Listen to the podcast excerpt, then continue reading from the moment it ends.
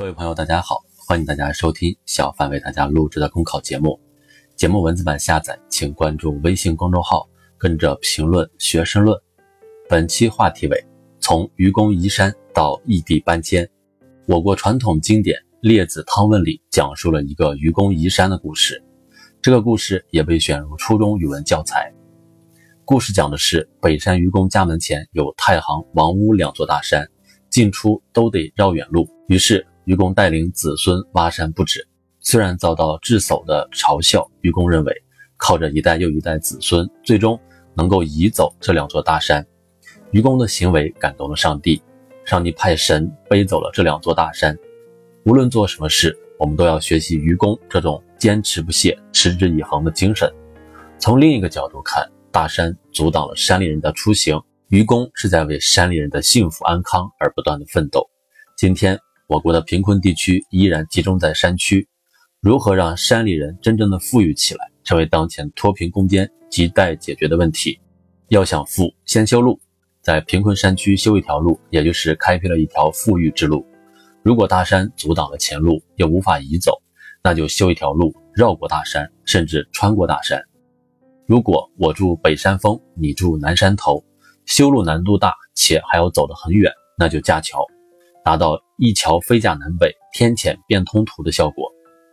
我国的基建能力享誉世界，又有着集中力量办大事的制度优势，使得各种领先全球的路桥在大江南北建造起来，高铁驰骋，飞机翱翔，汽车奔流，发达的交通有力地推动了当地的脱贫攻坚。大山里的特色农产品、特色旅游、特色小镇风情进入大众的视野。大山外现代化产品、文化娱乐项目等走进大山，山里山外互通有无，保留特色又融为一体。在脱贫攻坚中修一条路，往往能改变一个村、一个地区。网红村悬崖村，实名为阿图勒尔村，位于四川大凉山腹地。过去村民出村进村需要攀爬落差达八百米的悬崖。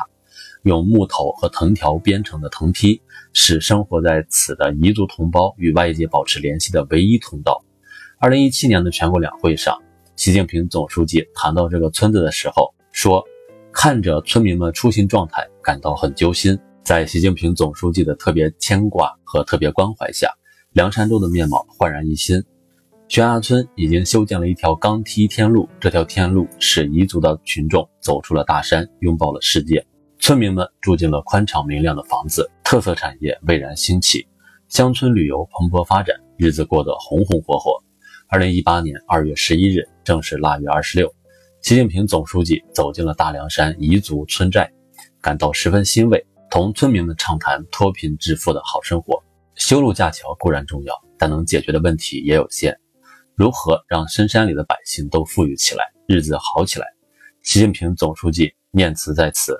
对怎么扶的这个问题，以习近平同志为核心的党中央提出并实施五个一批工程，即发展生产脱贫一批，异地搬迁脱贫一批，生态补偿脱贫一批，发展教育脱贫一批，社会保障兜底一批。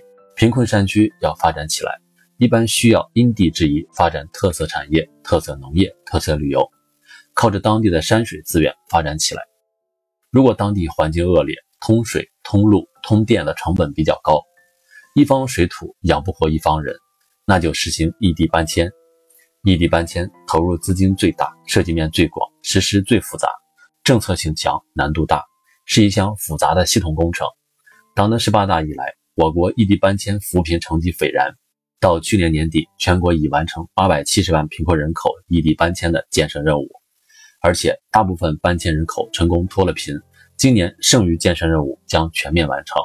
毛泽东同志在一九四五年党的七大闭幕会上讲：“我们一定要坚持下去，一定要不断的工作。我们也许会感动上帝的，这个上帝不是别人，就是全中国的人民大众。”这个闭幕词收入《毛泽东选集》，标题就叫“愚公移山”。在革命战争年代，我们要搬走的是帝国主义、封建主义、官僚资本主义等大山。我们党。带领全国人民做到了。今天我们要搬走的是贫困这座大山，这座千百年压在中国人民头上的大山，已经快被挖平了，还剩下一些硬石头。